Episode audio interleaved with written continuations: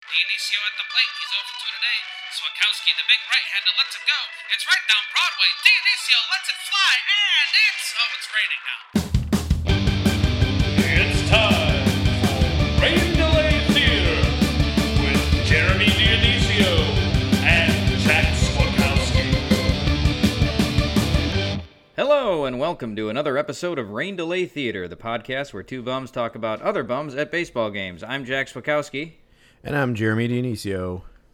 and we are recapping the Wednesday, September 21st, 2022 game uh, Chicago White Sox versus Cleveland Guardians at Guaranteed Rate Field. Uh, folks, the White Sox have not won a game since we went to that one, and they didn't win that one either. Um, and that's about that was about five or six days ago. Uh, but uh, this is episode number 177. So, Jeremy, who is your 177 guy? Well, real quick, and they are officially eliminated too. But um, I think we saw the, uh, you know, the dagger uh, moment. Yeah, sure. And uh, is that officially eliminated from both uh, wild card contention and the division? I know. I know the Indians uh, Guardians clinched.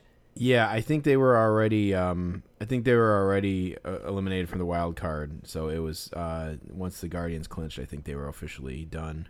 Ah, okay. So they're just they're officially done now. Okay, okay. Yeah, I believe so. I believe sad. so.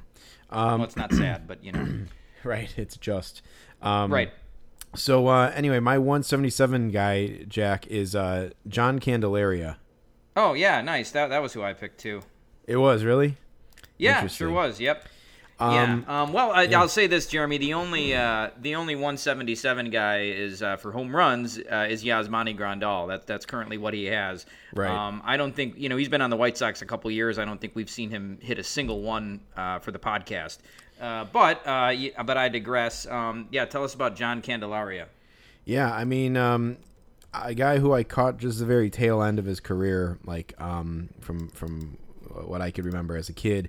Um, but one of those guys who like existed for years uh, before before I even realized. Um, I was watching the, uh, the the Bears game yesterday, and James Lofton was uh, one of the announcers, and I, I know James Lofton from being on the Bills like in the early '90s, but I didn't realize he was on the Packers for like most of the '70s, uh, or a lot, or maybe most of the '80s, I should say, late '70s, early '80s. So John Candelaria, like I knew him as I think like an expo, and um, I you know I'm I'm trying to think of like other teams. Like he played on a lot of teams there at the end of his career. I maybe a Met I remember him as, but um, or maybe a Yankee, but uh, but yeah, he had a whole career as a pirate, and like I think that's you know that was like the the the strength of his the, the like the apex of his career early on as a pirate. He was on the '79 We Are Family Pirates. I remember seeing a, a special which I've mentioned before on this podcast um, about the '79 Pirates, and I was kind of blown away that he was on that team and he was good. Um, he was one of the starters for that team. Um, so just as a pirate, um, this is going to have his last year stats in there, but just as a pirate, he was uh, he had a 3.17 ERA, 124 and 87, so it's pretty good winning percentage. Um, started 271 games, and then uh, in 1977 had like um, his career year uh, was an All Star, finished fifth in All Star voting or in uh, Cy Young voting. I was 20 and five, 20 game winner, and he led the ER. He led the uh, or yeah, he did he lead or tie? Um, I think he led the uh, the league in uh, ERA. Um, Mm-hmm. so um, so yeah, like and then like you know during our lifetimes he was seemed kind of like a journeyman, kind of like maybe like long reliever, like dabbled a little bit in closing, um, maybe um, earned some saves, probably in like multi inning relief. I would I would guess in like the early '90s, but um, but yeah, I think I definitely think like the bulk of his his success was with the uh, late '70s, early '80s Pirates. Yeah, um, uh, I just missed this guy. You know, he pitched from 1975 to 1993. Uh, that's an impressive span. I was seven years old when he retired, so I just I just wasn't old enough to uh, you know remember remember him. But I've I've heard his uh, I've heard his name before, um, and you know I'm it, it's always uh, I always like a, a player, especially a pitcher who has that kind of longevity. Um, and you know he was a he was a big lefty too, so it seems like uh, it seems like it's a lot easier for lefties to have longer careers if they if they want to. Um, his career kind of seemed like it had two phases too. I mean, he started off as a starting pitcher. Um, and then, you know, once he got older, um, into his uh, kind of late 30s, uh, he was more of a more of a reliever. So, um, you know, he kind of had had two lives, which is uh, which is interesting. He was also a big guy. He was 6'7", 230 pounds. Um, uh, so I feel like he's a he's a guy that I would have liked, uh, you know, if I had been following baseball then. He's he's 68 years old now. He's almost 69. So uh, he was born in uh, Nove- no, born on November 6, 1953. So he's uh, he's still he's still kicking around. I wonder how um I wonder how active he is around around the Pirates. Like if he throws out a first pitch every year. Yeah, I'm actually looking at his Google pictures right now, and um, looks like I see a picture of him um, on the bench, probably at like a you know reunion game or whatever. He's actually shaking Josh Harrison's hand, so it must have been a couple years ago. Nice. Um, but uh, but yeah, I think it looks like he might have thrown a no hitter as well um, in his career. Uh, it's kind of funny. So he's kind of like an he's kind of a goofy looking guy. He's from Brooklyn. he is. Um, and there's a picture. Someone on Twitter posted a picture of him side by side with um, Pedro from uh, from Napoleon Dynamite. So that there's kind of a similarity there. I can I can kind of see. um, but uh, but yeah, just a big lanky lefty. Um, and uh, it's kind of crazy to think that he's 68 years old. Um, but yeah, um, but yeah, yeah. Like uh, I think you know we, we knew him. Like I knew him in the latter part of his career, obviously. So it just it was interesting to to learn that about him. Nice. Uh, yeah, that that's a good one. Um, and you know, always always funny when we when we land on the same guy. Usually, usually probably means there's slim pickings, but uh, in this case, I think it was a good one.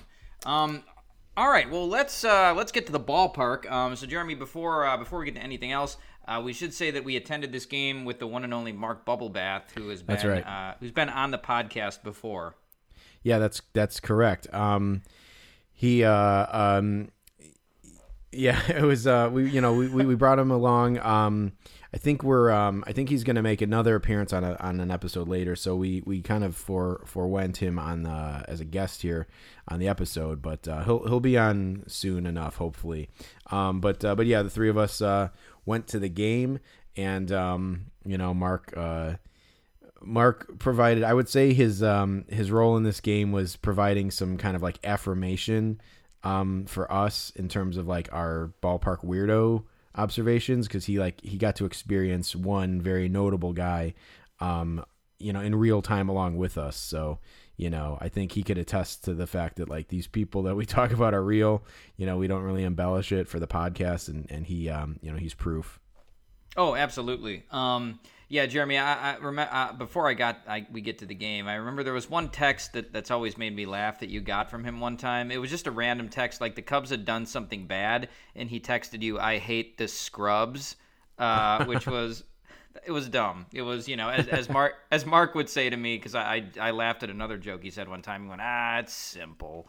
Um, so good, it was good stuff. Um, so yeah, we uh, I think we paid about four dollars for this game. Um, again, one of those things not even worth a Venmo to Jeremy. Um, I just uh, we just figured it out later. Uh, but yeah, uh, Jeremy made some 100 level scan tickets again, just uh, on his uh, on his phone. He just doctored some tickets up for the 100 level. We had 500 level, uh, and you know, lo and behold, it worked again. Well, yeah. So just real quick about that, we were debating whether or not it would work, or we were debating or not whether or not they would um, actually bother scanning. It's like Right. there was a little bit of um, stakes to this game, but it is like late September, um, and so I doctored these tickets, and they were scanning.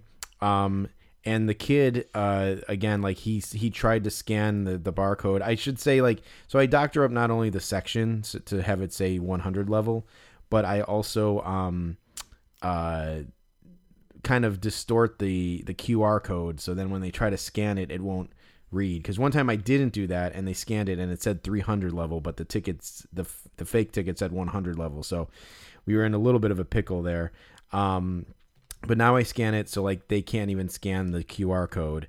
Uh and that's what happened. He tried to scan it like 3 times or something and it wouldn't work and then he was just like ah just go ahead and it was like the three of us and so you know that's like really kind of testing the mettle of the of the the scanners um you know i mean you would think they they scan it for a reason and if it doesn't scan you think that they would like keep trying or do something but you know most like it's never failed where they're just like uh i don't know just just go ahead it's it's the perfect scam, Jeremy. I mean, Yeah. like uh, because because you know it.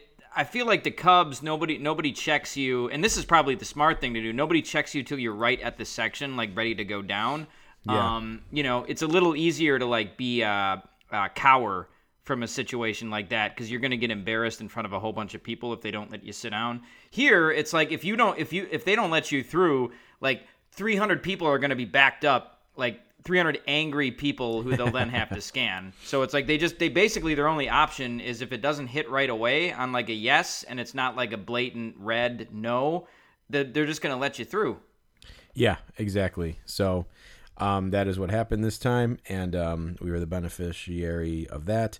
I mean, again, it's like, why are you even? Why are you even scanning? Like, like, I mean, Right. as as for as much as this game kind of mattered, they did lose the night before, so like, it, it it took a little bit of the wind out of sails. But for as much as the game mattered, you know, again, there was probably like, I think the announced attendance was twenty two thousand, but like. Let's be real. It was probably. I feel like it was more like fifteen thousand people. Yeah. Yeah, it was. I was gonna say it was about 15. It, it, it was couldn't have been any more than that. So uh, yeah, for a game that where they still had something to play for, um, yeah, there was. Uh, it was nothing doing. Um, even though I I think everybody kind of knew they were gonna they were out of it at that point anyway. Um, sure. But we uh, we sat in our usual section um, uh, in the second to last row. Uh, we we figured we, we'd be fine in those seats. Um, it would turn out that you know maybe that wasn't quite the case. We'll get to that later. Jeremy's phone was dying. Your phone was at probably what ten percent battery. So you left Yeah. it. Did you leave it at guest services? was that well, where you so left it? yeah, yeah. So I, um, you know, I, I headed down to the ballpark, and it, it occurred to me that like my phone, um, I, I like downloaded the new update to iOS, which is cool, but like it is completely sucking the battery like crazy. It's it's it's kind of a bummer. Um, I kind of forgot about that before I updated it, and like it's just it's just destroying my battery. So I, I headed down on the train with Mark, and I realized my battery was at like twenty one percent, and I was just like, oh shit, like I'm screwed. Um, we keep our notes on the phone too, so I wouldn't have been able to keep notes uh, on on the phone. So I, you know, some some places, some stadiums have like little charging stations. Sometimes you just have to stand there with the phone. Sometimes you can like lock it up and like come back to it. Like you have to pay for that usually, which I was willing to do. Um, but I went to guest services where we get our scorecards, and I just asked them like, "Do you have a phone charging station?" And she's like, "Yeah, there's one in like the hundred section or hundred ten, whatever." And she's like, it, "It's not really that great." And she's like, "But if you want to check your phone with us, uh, we'll plug it in and charge it for you." And I was like, oh, "Wow, okay." Um, the the lady there looked pretty like trustworthy. Um, you know, I can, I hate to take a cheap shot, but if you were gonna do something like that with your phone and have it stolen, it would probably probably be at a White Sox game. um, but they she the lady took my phone. I just kind of handed it over, which is just a weird thing to do in in the year 2022. I just handed my phone over, and she just took it. She gave me like a little claim ticket, like I was doing coat check, and she's like, "All right, just come back whenever you want it." Um, and so that was about a half hour before first pitch, I think. And then um, I I kind of came back to the seat. I told you guys like, hey, you know, I like showed you my my empty hands. I'm like, no phone, no phone. Um, and so uh, you know, I, I I I told you guys I I scanned it or I uh, uh, checked it, whatever. And uh, I was like gonna wait till like the end of the first inning to go back and get it. And luckily, the top of the first inning for the White Sox uh, or for the Guardians took forever. So I got. I got to put it on the charger for a while. That being said, when I got it back, it was only at like 33%, which is not really what I don't know. So I, I don't even know what kind of charger they had there. It's probably some bogus charger anyway. So like it's probably some broken charger that someone like left in the seats and they just like use it. So like that system was not that great either. Um, so but I made I was able to make that last the rest of the night. Sure. Um, yeah, I was I was going to ask you how much battery you had, but it doesn't seem like a lot. Um, you'd think if they were going to offer that, they would they would at least offer you a good a good charger. Yeah, I don't know what I, I was trying to think of like how much charge do I usually get if I leave it on for an hour at home, and I feel like I get pretty good charge. Um, so yeah, luckily thirty three percent got me through, but I wasn't able to like use my phone as much. I like had to like just be like, well, I just won't look that thing up. Yeah, and you had a big bid to make too. So um, I did. Yeah, that was uh, you know, we can get into that a little later. Yeah. Um, uh, yeah. So Jeremy, uh, you forgot to take your hat off. uh, during the national anthem? So uh, during the anthem, um, yeah, I was like, because I, I, I think I was just generally out of sorts a little bit, um, and uh, it was it was it was Mark Bubblebath who like during the anthem, um, I was uh, I was kind of standing there and they started singing the anthem and Mark like like uh, looks over at me and he like he like kind of knocks the underside of my hat like as if he was like flipping it off my head. And I was like uh what? And I'm like oh my hat. And I took it off uh, which is pretty funny because like you know none of us are that patriotic.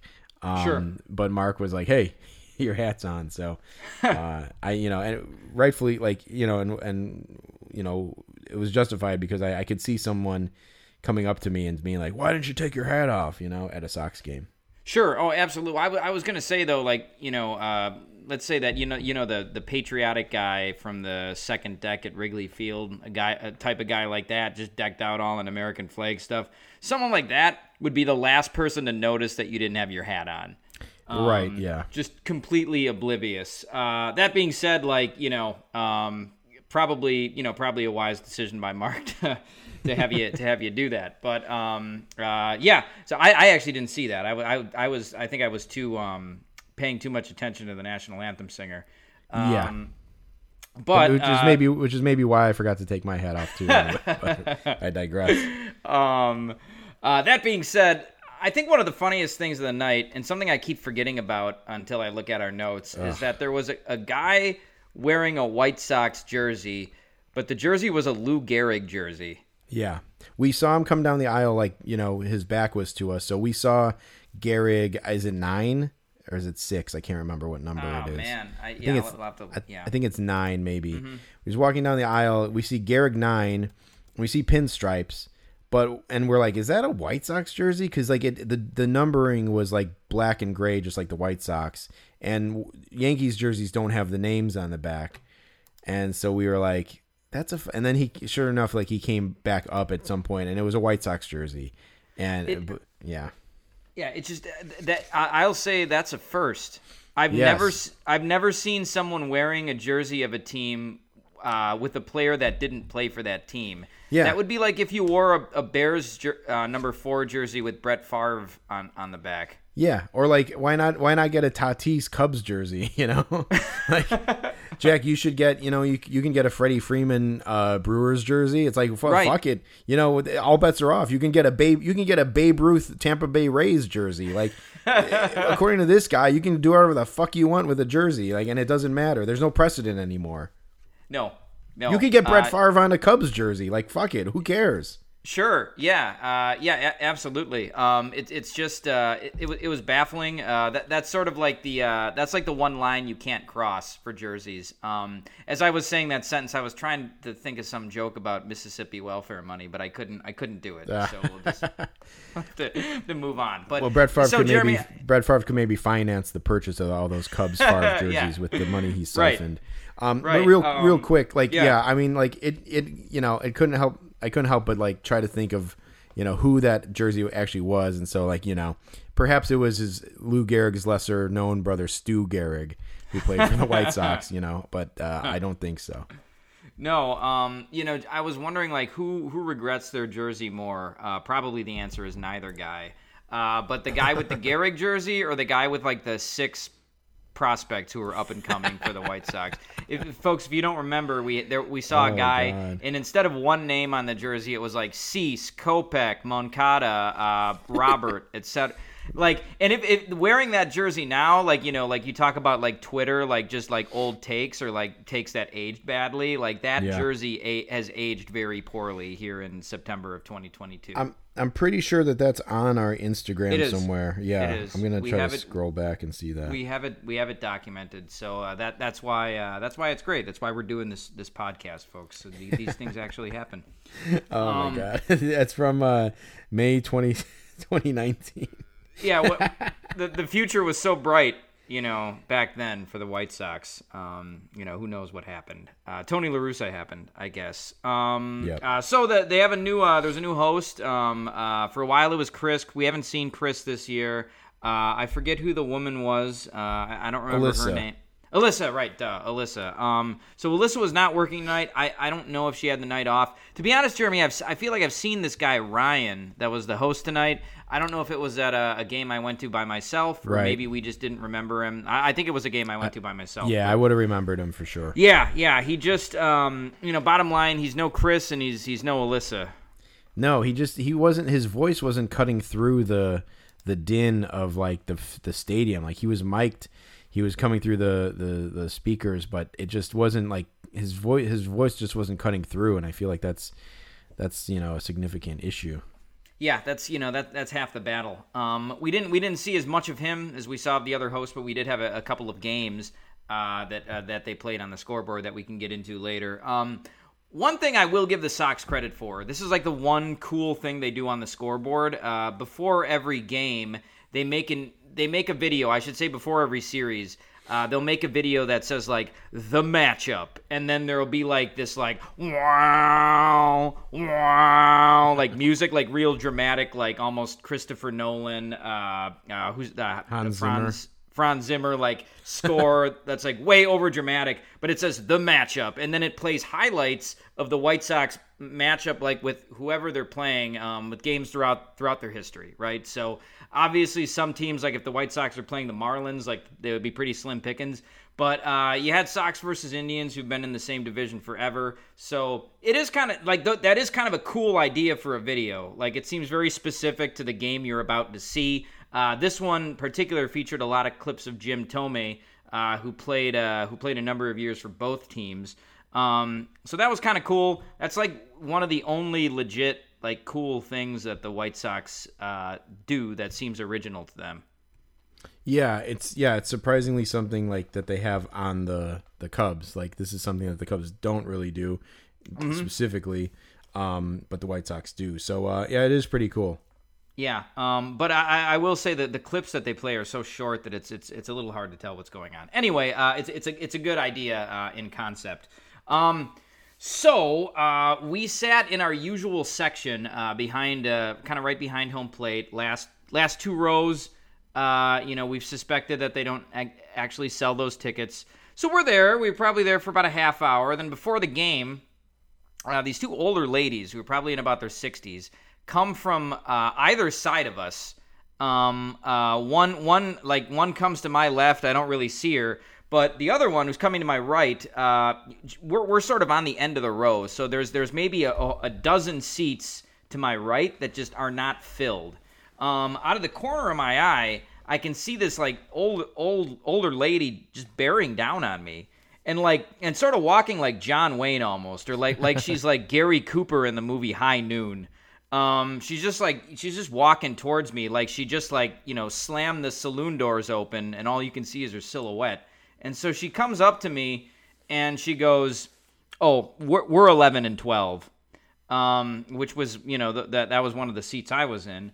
And then I kind of, I was just kind of nonplussed because there was literally no one in any of the other seats in like any of the other sections for like two, two or three rows uh, in front and behind us. Yep. And so I just kind of looked at Jeremy and I was like, "Oh, uh, o- o- okay." Um, and so we just we moved to the row behind us.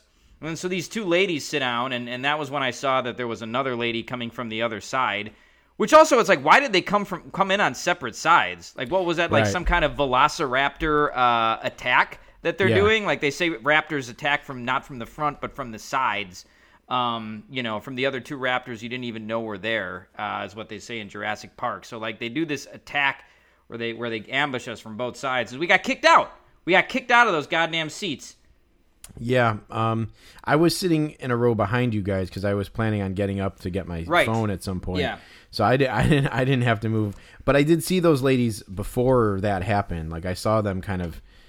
I think they maybe came by, looked at the seats, went and got food, and then decided like, well, when we come back, we'll kick them out. But um, it was funny. The lady uh, who came up to you, like when she said, "We're 11 and 12," and like you said, "Oh." Uh, 11 and 12 or something and she gave you this this nod this like she gave you like this kind of like like frowny face like nod of incur of acknowledgement saying like it was kind of like yeah i hate to say it but yeah we're yeah correct we're in your you're in our si- in our seats like she gave this like this just like this like sourpuss to jack and it's just like you know, in the the standard um, operating procedure in that situation is like any person in their right mind just sits in their own, just sits to the side. You know, Right. If either you, you know, most of the time you just sit there and you don't even say anything. Sometimes you say like, "Yeah, these are our two, but uh, you know what? We'll sit over here until, uh, you know, until someone comes." Like either one of those is like the like accepted and usually practiced uh, situation. Um, I don't know, like maybe uh, you know they have eleven and twelve like cats or something, like or like they have eleven dogs and twelve cats at home or something, and those those numbers had special meaning to them or something. But it's like no reason. I mean, there was literally no one else in the row. No one in the row behind them. No, I don't think anyone in the row in front of them either No, there sure wasn't. like so they they had infinite options um uh available to them and they decided to like move jack uh, and mark um and it was just like it was pretty pathetic It was. Uh, and so there were a couple of other things about that. First of all, I had bought a soda like 10 minutes before that, and I'd taken like two sips of it. And I was so nonplussed that I got kicked out that I, I left the soda in that row. And so like the, the lady like moved it over and like I didn't want to I, I just didn't want to deal with these ladies. So it's like the whole game like I could see that soda over there and like I didn't want to it was right next to her so I would have had to reach over her shoulder to get it. Oh, And like I just didn't want to. So yeah, so I got jobbed out of a soda. oh that was God. number 1. that i don't number, i don't even want to hear that jack that's that's bad i mean also i mean you should have got that soda but I like should have got it back. Yeah. But yeah. uh, also, like, she knew it was yours. She could have just said, "What a." That really makes me fucking hate this person. Like, what a shitty move. It's like she knew it was yours. She could have been like, "Oh, here's your soda." Like that's happened to me before too. When I've had to move and I've left my drink there, someone will be like, "Oh, hey, you know your drink too," and Yeah. like, what a that's fucking what a shit bag person. Wow, that's No. That was bad. And then, so right when they sit down, so they make this big deal about how like Mark and I can't sit there. Um, and you know, they, they- I, I shouldn't just clump clump us two in there. Like they would have kicked you out too if you'd been in the row. So it's like they make this big deal that like they're sitting there and no one else can. And like you said, there was no one in the row in front of them. So immediately, like they sit down and then they take all of their shit. Like they got these two big bags of stuff and they put it in the seats in front of them. Like so, so like I, I, what I said to Jeremy was, "Hey man, you should doctor up a couple tickets and like get you know we could we could just say like it, it could be the seats that are the row in front of them where they've got their bags of shit." And I, we could be like, oh, hey, sorry, like we, we were just in the wrong seats. We're actually in these. You can't put your bags here. Um, Yeah. and make them move their fucking bags. Yeah, well, yeah, we yeah we should have just made seats that were directly in front of them and just sat there out of spite. Yes, yes. but yeah, um, maybe if. I told you about the soda, uh, we would have done it. But uh, ah, I should have mentioned that. I was too embarrassed. I was like, uh, eh, you know, whatever. I, I just didn't want to talk about it. Yeah, that's that's that's uh that's angering for sure. Um, so that was them, and they were there the whole game. They stayed for the whole game, uh, even though there were no, there was nobody, nobody in the section besides them. And and you got to understand with these sections, nobody, that's nobody's actual seat. Like everybody just moves in there. They come and go. Um, a guy we're gonna talk about a little later. It's certainly not his seat. So like, just you know, whatever, whatever. You, they're doing it wrong. Like if these ladies were doing it wrong. Um, there was this woman named Runzi who threw out the first pitch. Uh, You know, um, uh, Southpaw stood about halfway between home plate and the pitcher's mound, so she, you know, she didn't she didn't throw out a very good first pitch.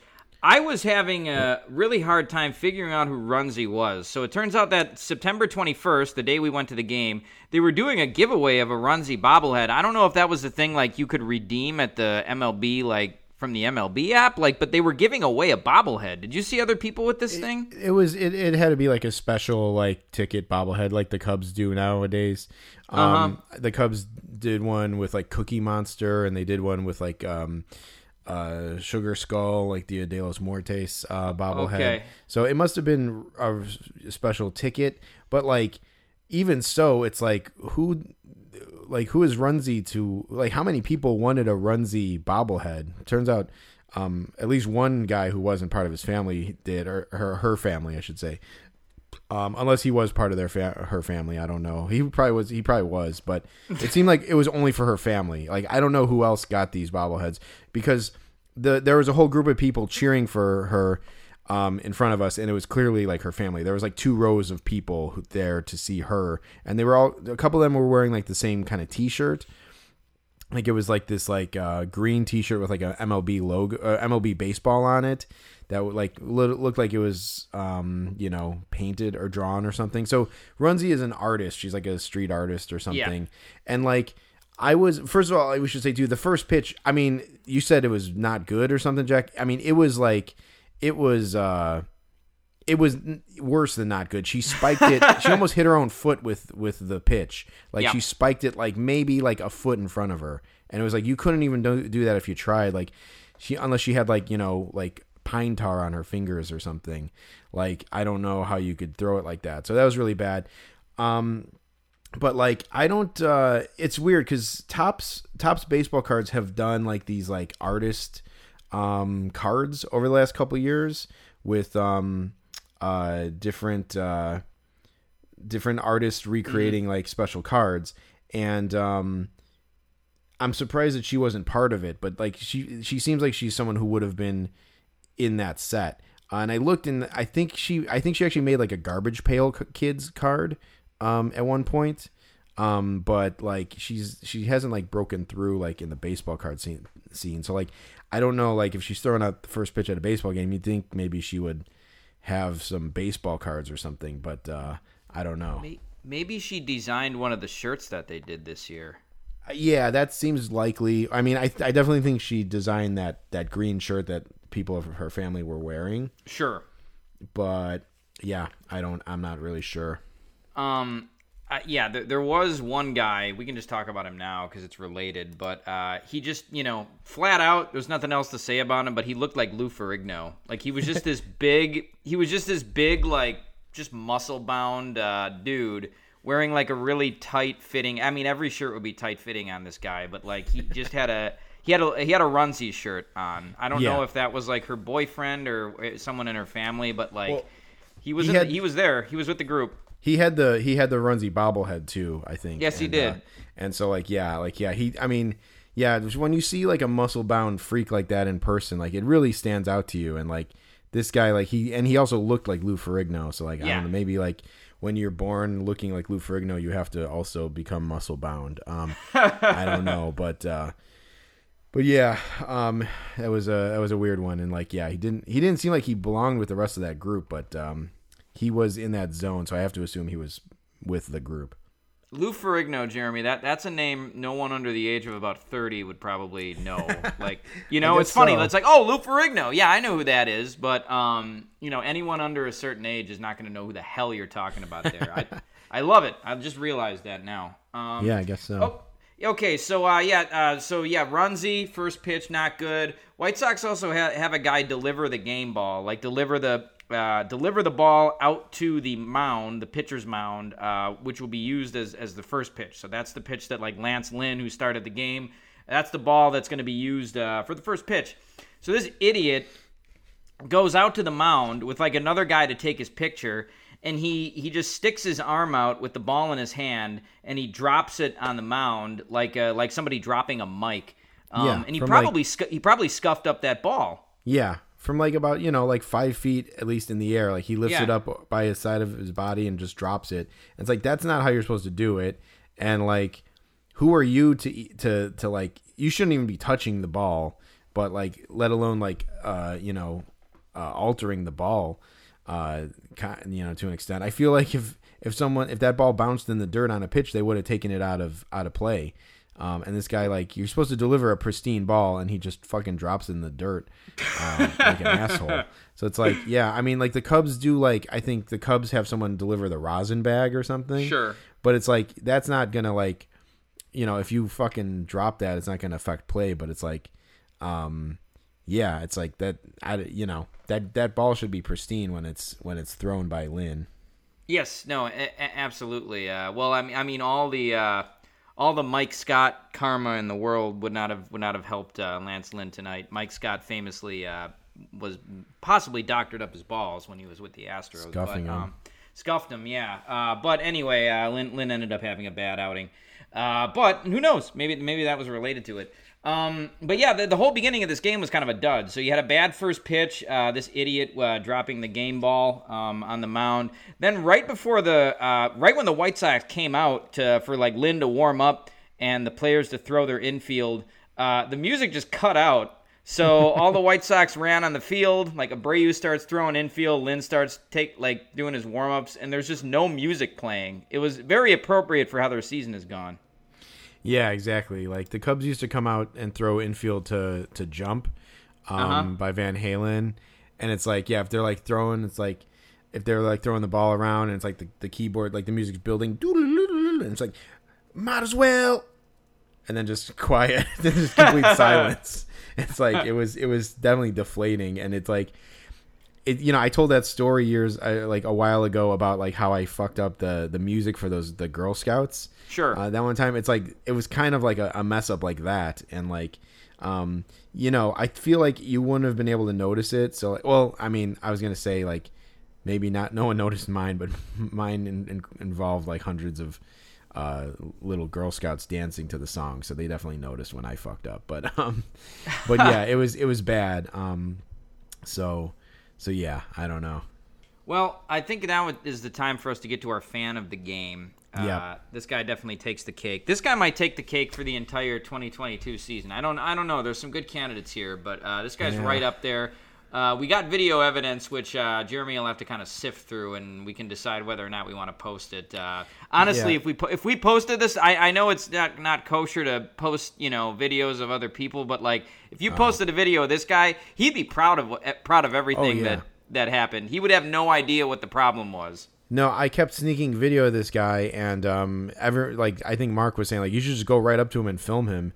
Um, and it's actually funny because I was going back and looking at the footage, and I the lady there was a couple sitting down the row from him, and the lady was filming him too. I noticed like in the video. yeah, maybe somebody beat you to it, man. yeah, Posting possibly. stuff. Yeah. But I definitely think this is something that would go on our YouTube page. We don't really post too much on our YouTube uh, page, but Sure. um, I, I kind of cut together like a preliminary cut of this of this guy, and it's about like it's about like three minutes long. So um, yeah, it's just like the highlights. I, I, I, I got a lot of footage of him, um, but the guy was so uh, unpredictable. I, I we should kind of get in. We should like kind of get into it, but.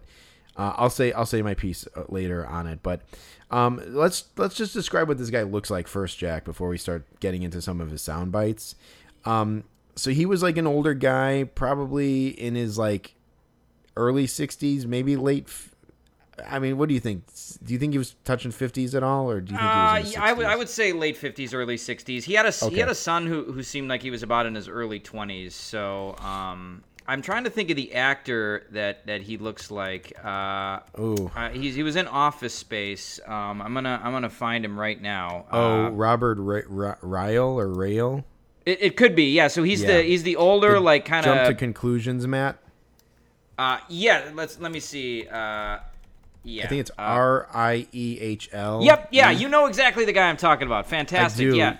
But with gray hair. But with gray Yes. hair. Yep, yep. I think So that's this a- I- actor.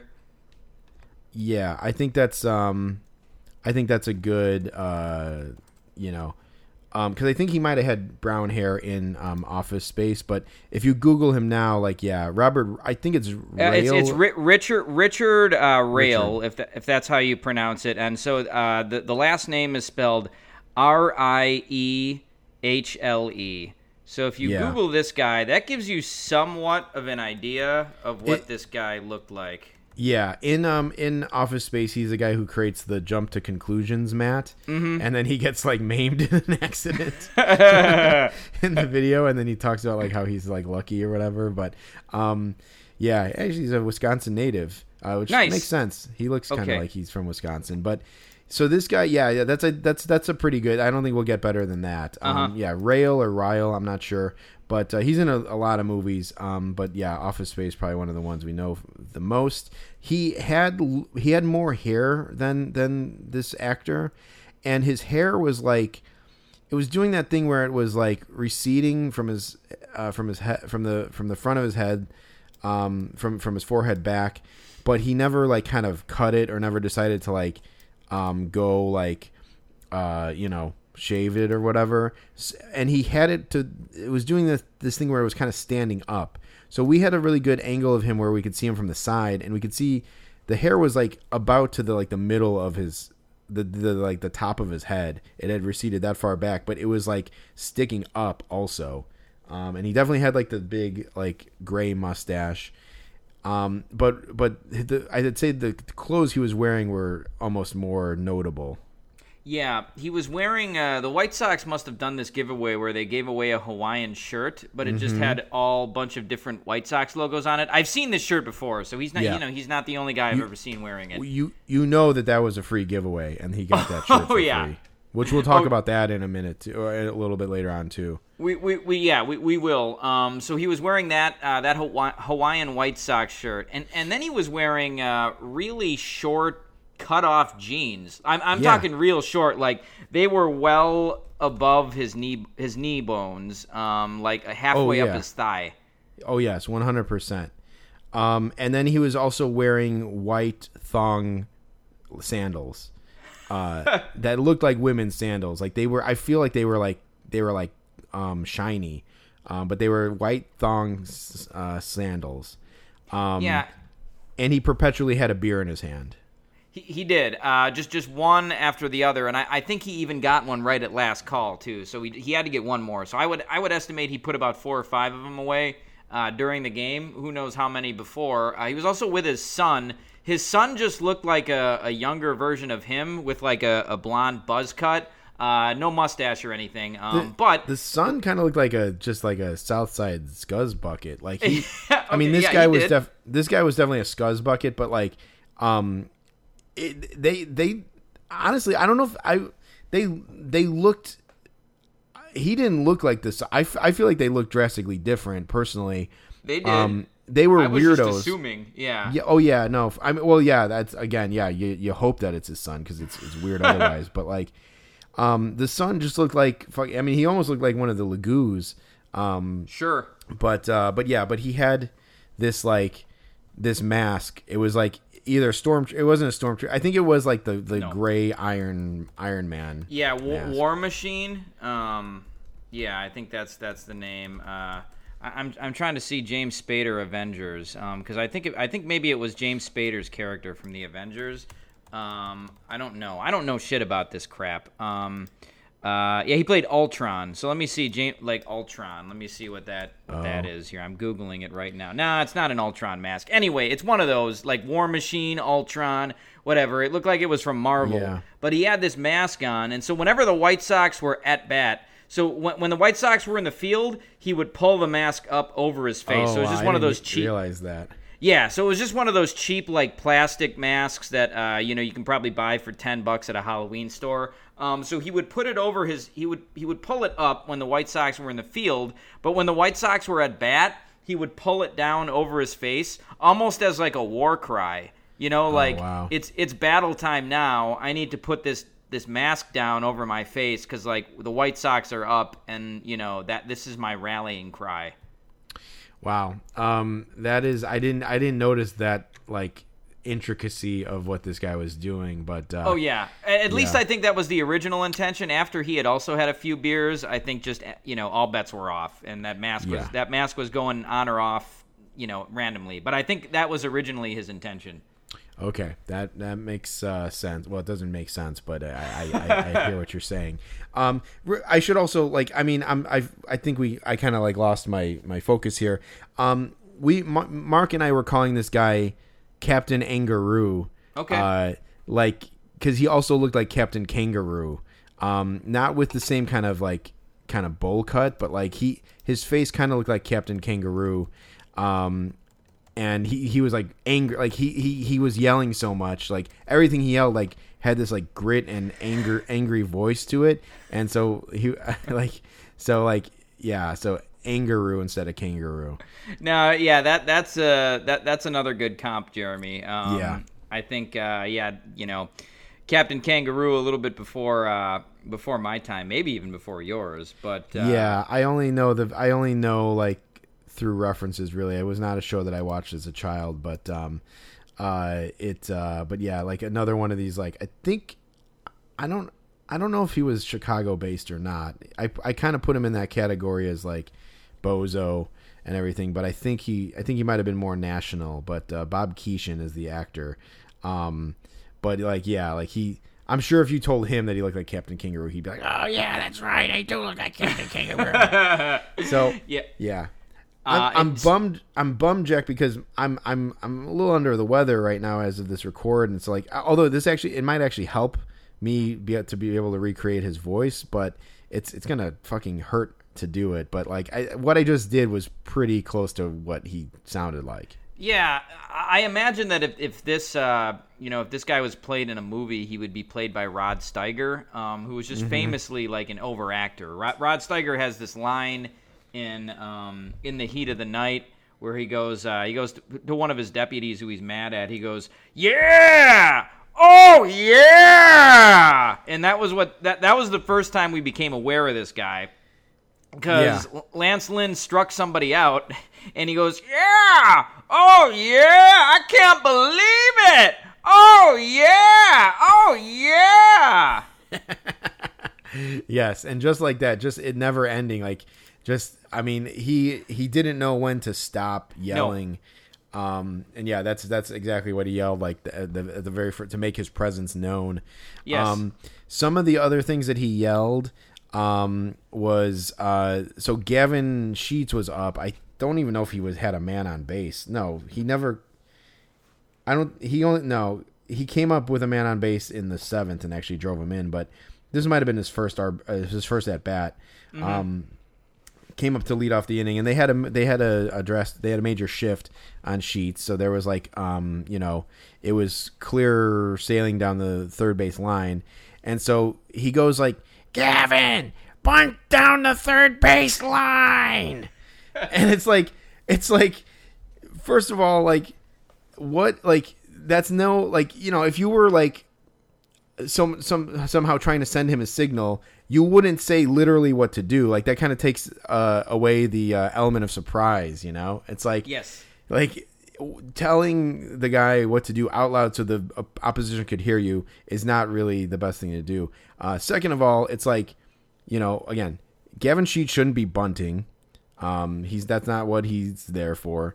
Um, and third of all it's like he makes it just seem like he's like oh yeah just bunt down the third base line to, so you can get a hit. Why why wouldn't you think of that? As if like that's like you know um, that's on his mind or that's what he does. But it's like it's not like he's like friggin' uh, um, who did we see lay down a, a bunt uh, for Oh. the Cubs? Uh, PJ Higgins, PJ Higgins or like uh, Nico Nico Hoerner or like Nick Ryan Hoerner, Nick Madrigal maybe laid one Ma- down. Madrigal was it? That was Yeah. that's who it was. It was Madrigal. Like it's like it's not like he's like that's part of his repertoire, you know. Right. So like, um, but like, but yeah, he was just so matter of factly uh, yelled that that it was like that's not good strategy. Yeah, no, um, and yeah, as if Terry Francona didn't uh, consider that when he set his defense like that. Um, Right. Yeah, it was it was absurd. Uh, there was there was another one where uh, you know the pitch was I guess you know wasn't necessarily in the strike zone. Um, I don't know. It probably wasn't that bad. And he goes, "Ah, it was high inside. Everybody saw it was high and inside." Um, just saying that everybody everybody saw it. Um, that's that's a great thing about being uh, about watching baseball, Jeremy. You don't you don't have to be an expert to act like one in a baseball game. Right. Um, oh yeah. Same could us- be said for any sport. I would say for Sure. sure. Like as we talk, I think we talked about it when we went to the Blackhawks game where everyone yells like "Shoot it! Shoot it!" as if the guy doesn't know he's supposed to shoot the puck like that. Right. Um, but uh, but yeah, um, my favorite thing that he yelled though, Jack, I have to say was um, I forgot who was batting, but Triston McKenzie, who started the game for the Guardians and had a hell of an outing, um, struck out 13 over eight innings And no Um, walks. no walks. Um, he uh, he had a two uh, ball two count, two ball two strike count to some batter, and the the guy goes, Captain Angaroo goes, "Hey McKenzie, I got my tutu on." and he was talking about the count two two, and I'm like, "What the? Fuck? It makes no sense. It makes no sense. It's like, okay, you know the count, uh, you know." I'm proud of you, but it's also like embarrassing. It's like what? So you're saying you're wearing a tutu? Like why? you know, and, and honestly, maybe it would it, it would have been a, a step up in the um, you know, the the bravado category uh, based on what he was wearing anyway, like wearing a tutu. Um, but uh, yeah, I don't like I, I don't know. Uh, that was that's the kind of stuff. That's kind of the, the stuff we were dealing with from this guy. Jeremy, who was that guy that died? Uh, oh yeah, Rip Taylor. Like Yeah. he, he's he sounded a little bit like Rip Taylor too. Um, Sure. Yeah. Uh, so I, th- I think the big takeaway here is that I- think you know I've said this before on the podcast, but where else you know in the world but a baseball game can you go and just uh, yell just yell whatever you want at the top of your lungs as loud as you want, get as drunk as you want, just not not care about anything or anybody around you.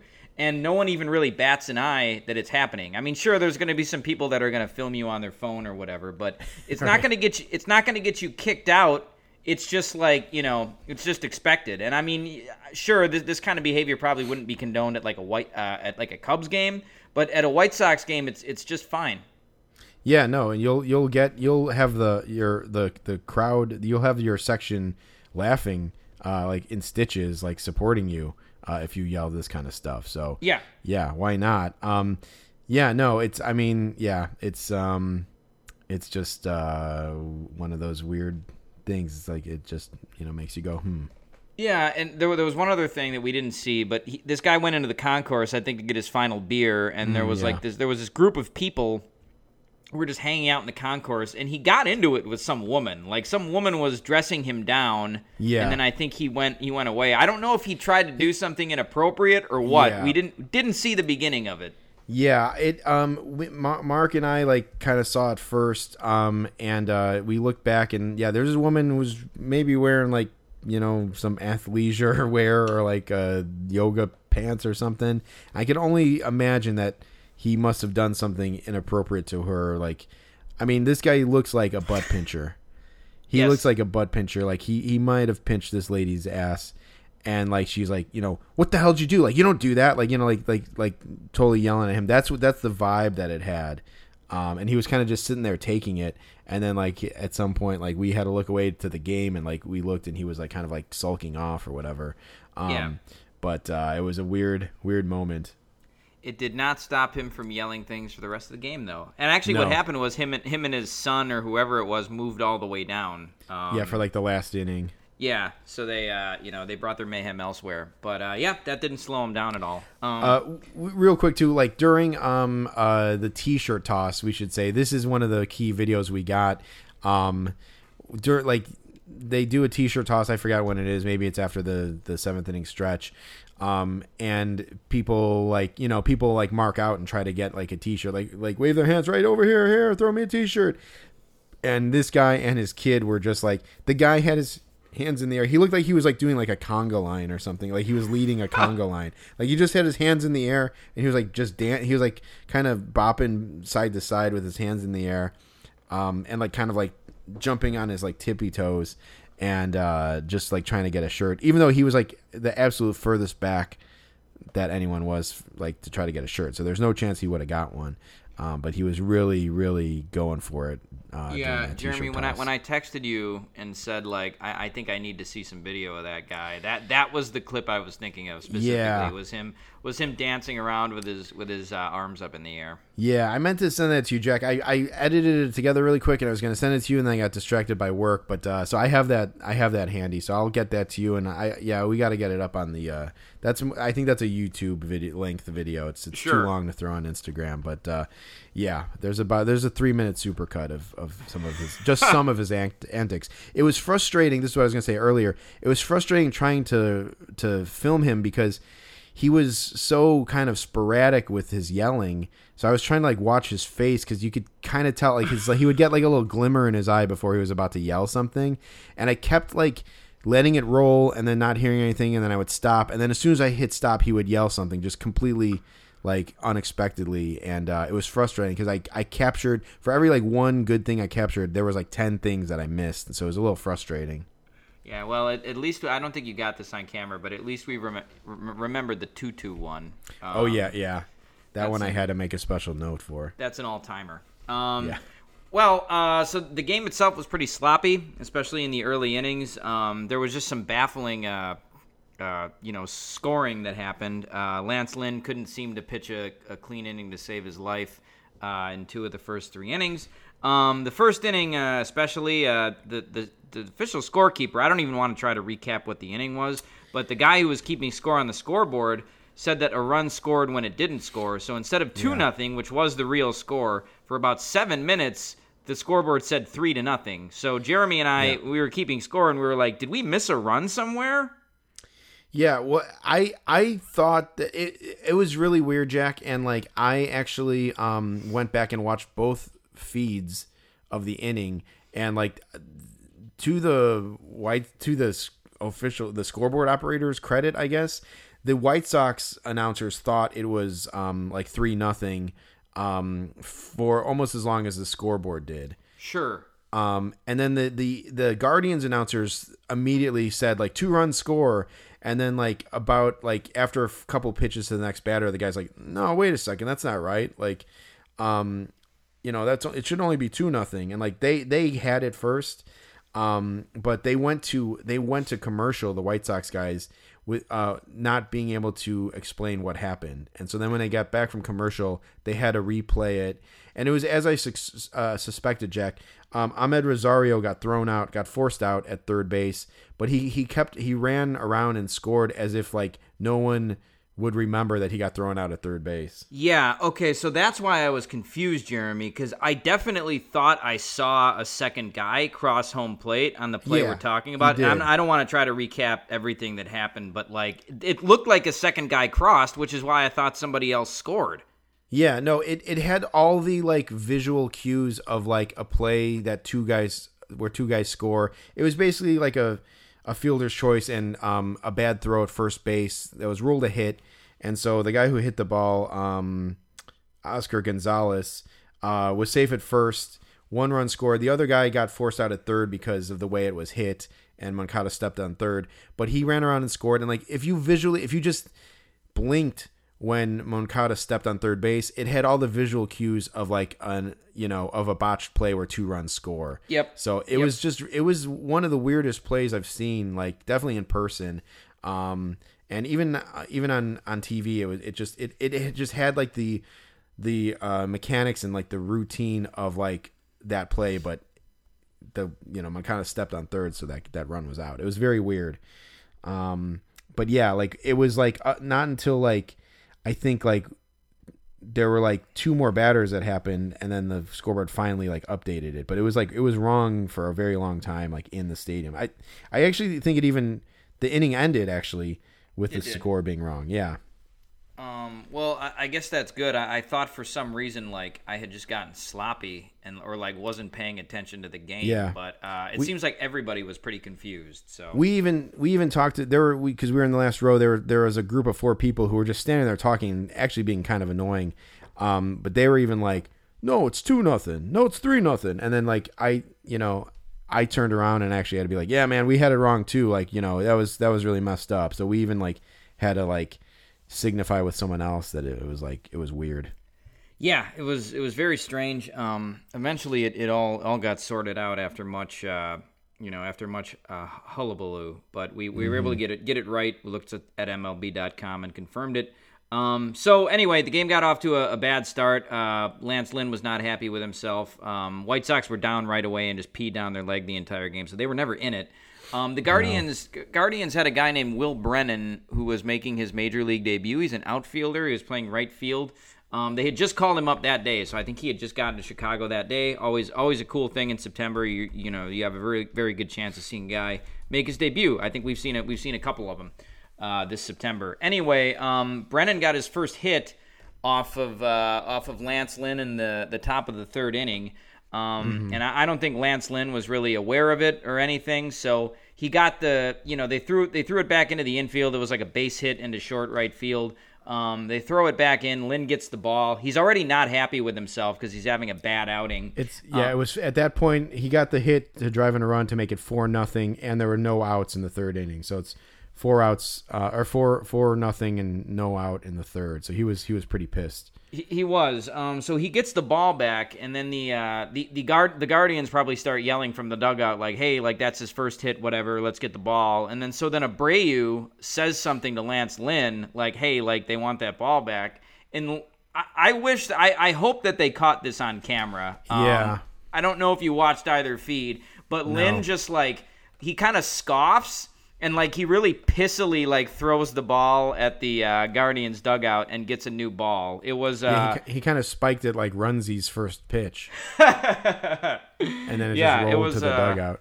it was funny. He wasn't having it, and you could tell he was just annoyed and like also probably pissed when he found out that this guy was just some like you know he he he gave up the first hit to some slapdick rookie who wasn't even a prospect. Um, just a just a bad night for Lance Lynn in general. Yeah, for sure.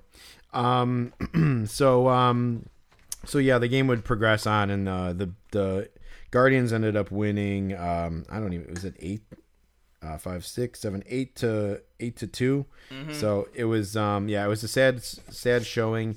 Uh, the White Sox, um, you know, were trying to trying to claw and scratch to keep into in the the hunt for the playoffs and that was um you know like i said that was the dagger um so so uh that that happened. Um moving on to um the uh the scoreboard games uh we we saw this new game um and it basically consisted of a fan who had like two bowls, I believe, um, and one bowl had uh, beans in it, like uh, uncooked beans, and he- the fan was holding a pair of chopsticks, and he had to pick up the the beans and move them from one bowl to the other within like you know 30 seconds or something and then it became clear that he had to like beat a White Sox player doing the same thing. So the guy does it. He has a hor- a horrible time doing it, like uh, just a hell of a time. He moved like I don't know six beans in like a minute or something, uh, maybe thirty seconds. But uh, it was having a hell of a time doing it. Uh, and then they cut to a video of Lucas Giolito also trying to do it.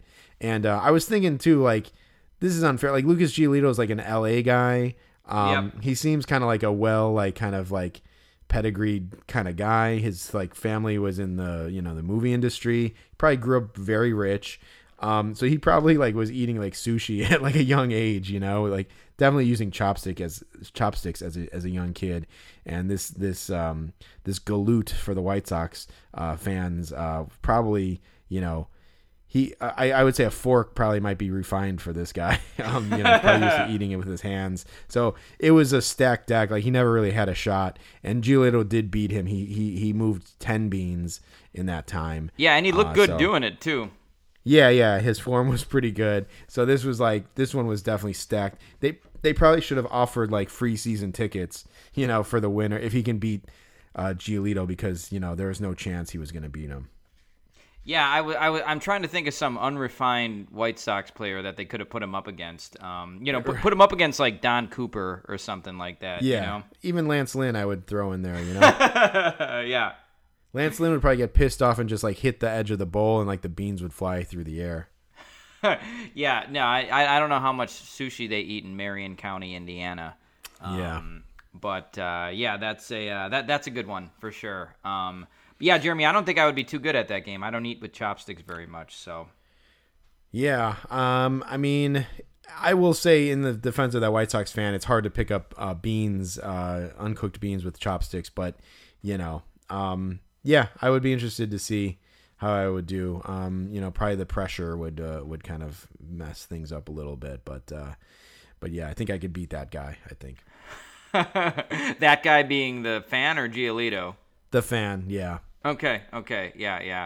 Uh, well, very, very good, very good. So yeah, that was one I hadn't seen before. So that was uh, that, that was a that was a pretty good game, I think. Yeah. Um, we had a return uh, a returning fan here. Um, so we were in the same section, and again, this is proof that nobody sitting in this section has tickets for this section. Oh, But- at one hundred percent. Yeah. Yeah, but we saw, um, I guess, who we have now named because there's nothing else to call him, uh, Pizza Face Guy.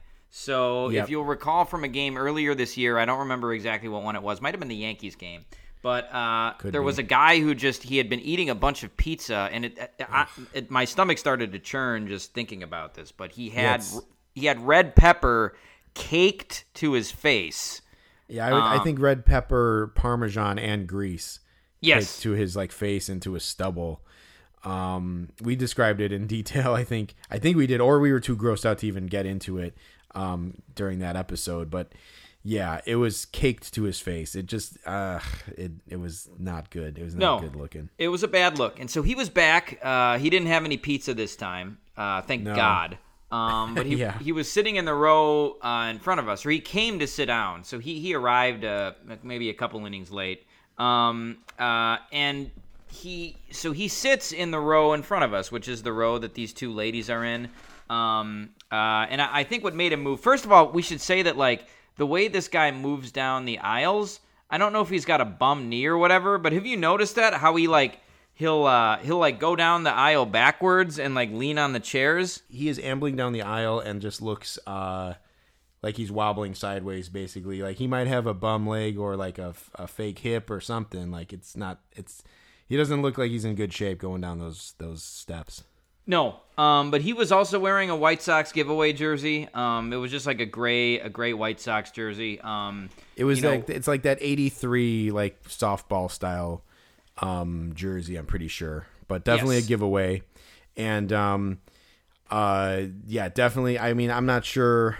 Again, I think we saw a fan a couple seasons ago who was wearing all special giveaway gear, I- yeah, like sh- he even had socks shorts. on. Yeah, the socks, yeah, everything. And I, you know, we might have even said it at the time, but like there is a guy who, um, or I mean, not a guy, but uh, we might have said it at the time, but it's like the White Sox fans definitely lead the league in the highest percentage of special giveaway items worn. Like like special item giveaways like repurposed and worn in perpetuity, like until they probably disintegrate.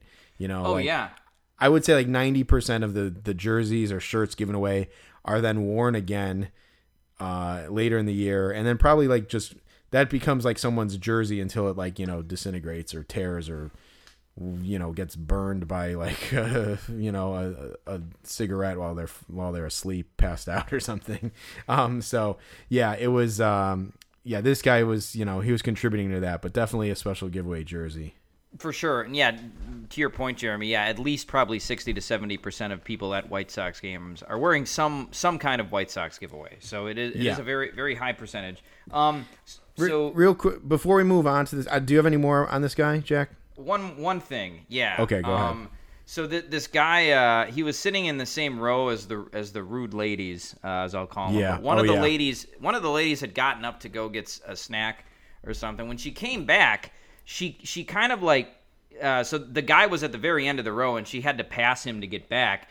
So she kind of like she kind of comes in and like faints, and then goes back to make her presence known to this guy and then you know she she's shitty about having to go in so like he had to he had to let her in but just that little faint move instead of saying excuse me she didn't like say anything she faint she fainted into the row and then she went back to like let the guy know she was there it's like What do you mean by faint, like- ladies.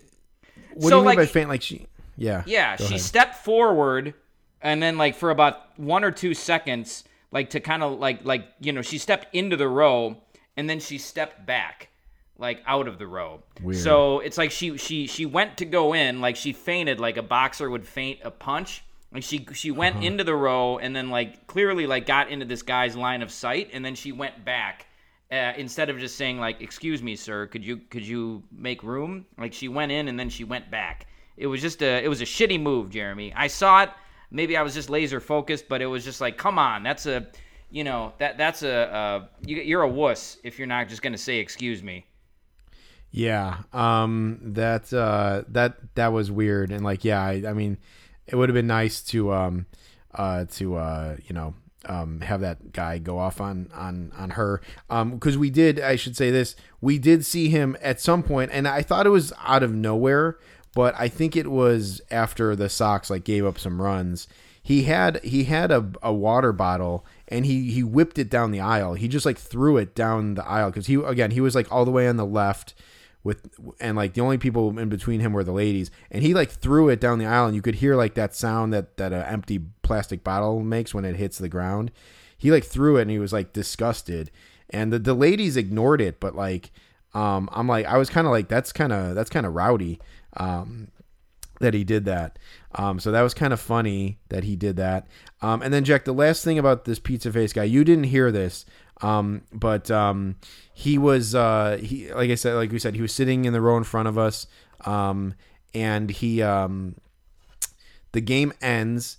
And he actually like so yeah like you were said saying Jack he was like holding on to the seats as he went down. The seat right in front of Mark was like it wasn't like bolted in all the way, so the back of it kind of felt like kind of hitched backwards if you like were leaning on it. So he put his hand on it and he kind of like lean put his weight on it and it kind of like lurched forward. And um it, that was kind of like it looked like he was like you know walking on the on a sea, uh, on a boat deck like a ship deck. Like it was kind of like wobbly. But then he walks by Mark and he says to Mark he goes like nail in the coffin. And then just like keeps walking. And like he was so like you know like i was saying like it was it was a dagger game uh, you know for this guy that that sox loss was the nail in the coffin which was true so this guy actually has like some mental faculties to him like i kind of he kind of has the vibe that he just maybe doesn't know what's going on. Like maybe like like chief from uh from one flew over the cuckoo's nest or something. Sure. and like that moment that moment where like what is, is it where chief raises his hand. Yeah, it's like when when McMurphy tries to get everyone to raise their hand so they get vote to watch the World Series, and then they don't get enough votes, and then like the everyone like looks away, and then the chief, you see the chief raises his hand, and you know that the chief now is like, you know, that he's actually like uh like lucid. It was like that moment was the moment we knew that the pizza face guy was lucid when he said to Mark like nail in the coffin. So Oh man, you know I, I haven't seen that movie in a long time. Isn't isn't the chief actually not deaf?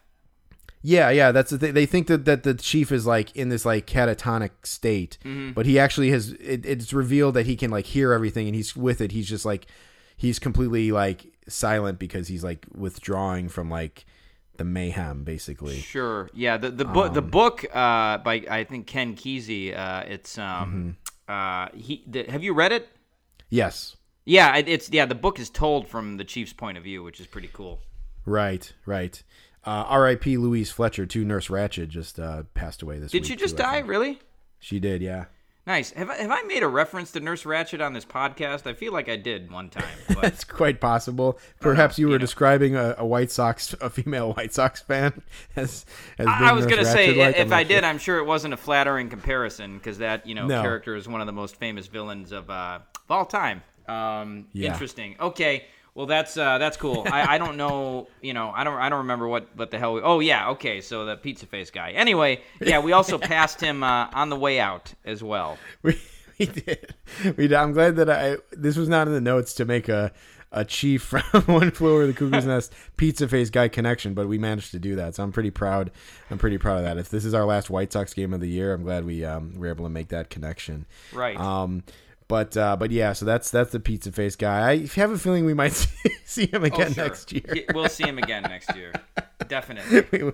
we, we do, yeah we will we will um uh one thing that's sad about you know possibly being this this being the last white sox game of the year is um you know no more chances at food uh, for the year but i gotta say if, if it was i went out on a high note with with my heater um i did get a heater uh dog and uh man this was like the best heater i've had all season it was really really good Yeah, I, I even when you came back with it, I, I pointed out like how much how loaded it was. Yeah, she loaded me up with um. So it, again, it's like a jalapeno cheddar sausage with uh, coleslaw on top, and it's like the mayo based coleslaw, and um and like chipotle mayo. And she actually, I don't know if she messed up or what, but she put the she put the chipotle mayo on first, then the coleslaw, and then put some more chipotle mayo on top. And uh, this one, like the heat was really kicking through, even though there was a lot of uh, coleslaw on it. And uh, damn, it's a fucking, it's a good sausage. Uh, Jack was even asking, like, you know, he he was asking me like where you could get Chipotle mayo because he I, I think he wants to make some heaters in the off season, which Yeah, I I mean, would w- yeah, totally be down for. Maybe we could uh maybe we could have that be an episode, you know. Yeah, Um, yeah. You know, like that Yeah. Christmas in July, we could have like a White Sox game in in December, you know. I Um, yeah. Oh yeah, yeah. Right. We could recreate other things from it too. Yeah, yeah, just right. Like, yeah, like we could, yeah, like we could have like people, like one of us could dress up like Pizza Face guy or something, and like, just walk Yeah. through your living room. You'd watch a watch a classic White Sox game. Um, have somebody wear have somebody wear an Elvis costume. Um, I'll have like just a, we'll have just a random dog in your apartment uh, for dog day. Uh, you God, Jack, you might have just came up with like a million dollar idea, like a White Sox game in December. Yeah, cause, That's well, they do. Chris. They do Christmas in July, I think. Yeah. So of course, because of course they do. So, um, that's a that's a good one. We'll have to we'll have to remember that. That's uh, that's good stuff. Um, Yeah. Uh, yeah. So you and you and Mark, uh, I didn't get to hear a lot of the things you guys were, were saying, but uh, you know, you were you were cutting it up a little bit. We were we were um we were just making jokes. Um Mark is is really good at like just taking one guy and just making jokes about him. And um he he was he was he was ragging on on AJ Pollock. And uh he said something like oh Pollock this guy sucks or whatever. This guy stinks. And um just like you know I forgot like I'm not even sure like what he how it started but we were just goofing off. And I was I think he said like I'd rather have Jackson Pollock than AJ Pollock, which is a pretty like A to B comparison. Sure. And then like, and then like, I think we, I think like one of us said like, I'd rather, I'd rather have the, the Poll- Pollock the fish, and uh, I said like, yeah, I'd rather have a fish sandwich than AJ Pollock. So we, we kept like heightening it. Um. So uh, so yeah, we we we, we kind of try to pull all the uh, Pollock, uh, you know, um, uh, similarities or, or uh, parallels. Um, but uh, but yeah, it was, I don't know. I was crack at that point in the game. I was just cracking up because it was such a shit show. Nice and yeah, what what an unexciting uh, pickup for the White Sox that was, and what what a boring year he's had. yeah, it was a complete. It was like a net zero. Uh, you know, um, uh, pickup. Just really didn't move the needle at all or help them at all. So, Nope. um, yeah, yeah, underwhelming. Jeremy, you wore a uh, you wore your so it was a Guardians game. Um, so Jeremy wanted to wear something Guardians adjacent. Uh, so you you wore your Jason Kipnis shirt, which I've seen you wear to games before. Yeah, yeah. I you know I always try to wear like I'm you know it's it's kind of fun like to think of like what do I have of the team that I could wear. It's funny because I have a White Sox hat and I don't think Jack I wore it all season long. Um, at some point it seemed like more fun to me to root against the Sox. Sure. Um, just because it we've we talked about it before, but it's mostly because the the fans uh, are annoying, and I want to see them unhappy because they usually get on our nerves somehow. So if they if they if their team loses, it makes me happy. So I haven't want to I haven't wanted to cheer for the Sox in any of these games. It's, in the years past, I have I actually like legitimately maybe been cheering for the Sox, but this Sox team just with the whole La Russa thing, it's like I don't want to cheer for that. I want them to f- burn like crash and burn, so they like see how stupid like you know the move was. So I haven't felt like cheering for them all season. So I definitely like you know I I have that Kipnis shirt, so I wanted to wear it. It's fairly subtle. Um, I wasn't sure if anyone would notice it, other than the fact that it's red. Um, you know, um, figured maybe that would maybe clue some people in. But I did hear right at the end of the game, I heard someone say like, "Hey, he's got a we're all Kipnis's shirt," um, and it was I think it was a Guardians fan. So like that was kind of cool. Maybe could have Nice. said to me, maybe could have like told me it was cool, but uh, I heard him say it. So uh, so that was cool. Um, it was interesting to see the Guardians. It's like I you know I don't know if I should count this as like a new team that we've seen or just I, I've I've combined obviously combined the Guardians and Indians uh, stats for our for the Sure. podcast, but you know one could have made the argument that's like oh we haven't seen the Guardians yet, so I'm glad we did get to see them this season. Yeah, and in, and in their first season, no less, uh, at a time when they're probably playing their best baseball of the year. Um, so Yeah. that was that was definitely cool. Um, uh, we we took the red line home, uh, which uh, which always sucks. Um, it just it made the most sense tonight. Uh, so it was, it was packed as usual. Um, we were right by these guys, so so we, we had to stand, but these guys were sitting right near us. Um, they one of them, at least one of them, had one of those folders that said uh, my first White Sox game. So I don't know if like at fan services, I've seen little kids with these with these folders, um, like who are with their Yeah. parents. You'll get like a folder that says my first White Sox game, and I don't know what the hell it has in it. It's probably got like a certificate uh, of the date and the team that they played or whatever. Um, you know, uh, maybe uh, you know, maybe someone gave one to Will Brennan. Like maybe you get that after you get your first big league hit too, or something. I don't know. But these guys, these guys were sitting, uh, they were sitting on the train with it, and they were like, you know, 30 years old. This this guy who had this thing, and like he just looked like a dork. And I, I almost I almost wondered, Jeremy, if they had just gotten them like in jest. But that, Right. that's not that's not a funny joke. No, because then you're sitting on the train after after a White Sox loss and you know elimination from the playoffs, holding this this stupid little card. Um, you say it's an it's a folder, Jack, but it's like it's it looks like a scorecard. Like Yeah, I've seen it does, people with them before, and I'm like, is that a scorecard? So so now it's like so so it even like kind of stands out even more. It's like oh so instead of having scorecards, they're just printing out these my first game, uh, you know, scorecards essentially. These like card stock, uh, folded like you know two panel handouts, whatever. And uh, yeah, it probably has a certificate inside. So like the Cubs do that too, but they have like just a certificate, right? Which kind of makes more sense. It's like why do you need a thing that folds out unless you're gonna like put it on your mantle? And quite honestly, I bet a lot of White Sox fans probably do have this thing on their mantle. Sure. Um, but um, but not only do you get that, like one of these would be would suffice. But you not only do you get that like that that scorecard essentially, but you also get this big pin that says like my first White Sox game or whatever. And uh, yeah, Jack, I saw you like making a note of it. I guess you did you you delete did you ended up deleting it maybe or I, well, so the reason I deleted it was because I thought that these guys were just joking around, and I was like, ah, Right. well, they're, they're just some old guys who like got it for like a lark. And but like Right. looking back, even if it was that, like it's it's uh the you joke's know on them. the joke is on them like it's it's lame it's not funny and you just you look like a total nerd if you're a 30 year like maybe if you're a 7 year old kid and like your parents Right. got it for you that that's going to be a nice memory for you down the road but like just Right. as a 30 year old guy like that's just uh yeah you just look like a nerd Yeah, that's what it's made for for a little kid. I would I would make the excuse that it could be for someone if you were like traveling to every ballpark sure and you got it, you know. Um, even still, that's pretty lame. But but not only did the reason why I put it on there, Jack, was because I saw the one guy doing it. The other thing too is like all these guys were like drunk and they were having they had that like that look where they're sitting on the train with their eyes closed and their shoulders slunch, sl- Yeah. slouched. And I, I looked and there was like a group of like four or five of them, and the guy all the way at the end, furthest away from you, also had the the button. he did So yeah, and so I'm like Jesus, like yeah. So I I I do think these guys like got it as a joke, but like yeah, the joke is on them. I mean, the joke would be on them surely because the White Sox lost this game in a sad fashion. So um so yeah. So anyway, so that well, that he- happened. you know, you you pointed something out too, Jeremy, that I've noticed before, but it the, the what they give you like that I, I call it a folder, but you're right, it's more like a scorecard. But it's clearly the same card stock and the Yes. same exact size that they used for the scorecards. yeah, So, exactly. Ex- yeah. You know the Brewers, what the Brewers do, like you know the Cubs, it's kind of cool because they'll they'll make specific scorecards for each series, um, which is neat. You get a roster, whatever. The Brewers, I've noticed that this year and maybe even in uh, years past, they they just make a generic scorecard. So it's just a scorecard and there's no rosters in it. They don't even have the team in it, so you have to like write the team name in.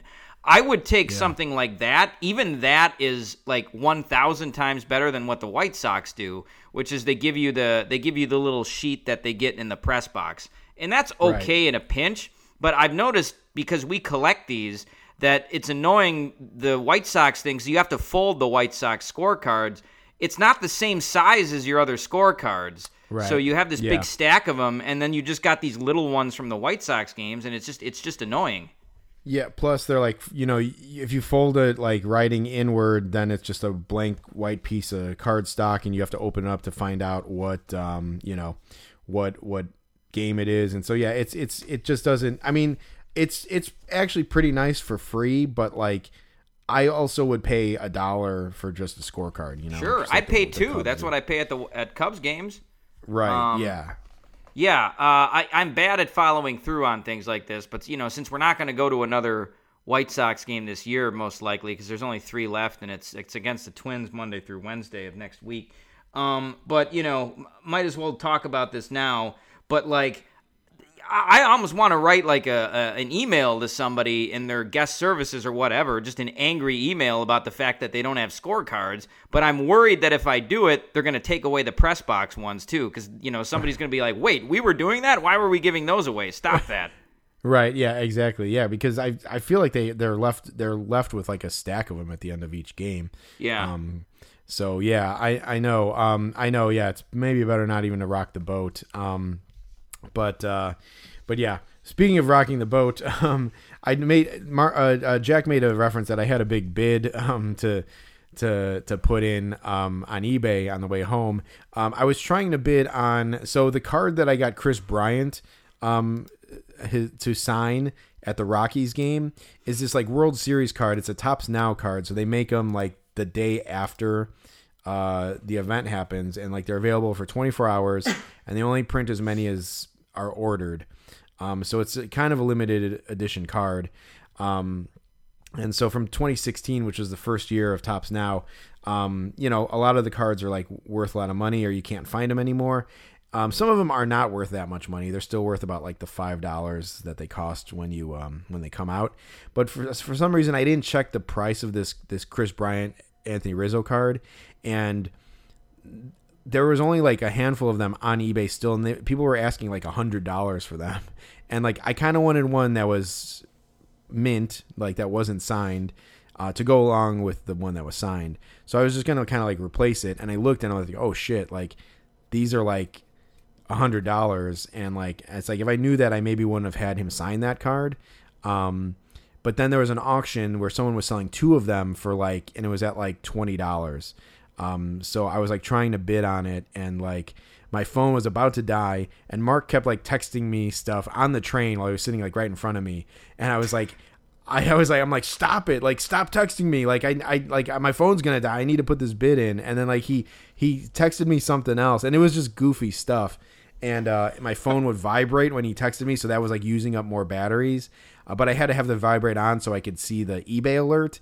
And like, I he was texting me, and I'm like, "Stop, man, stop!" like I, I like I had to like really get serious with him and be like, "Dude, stop!" Like seriously.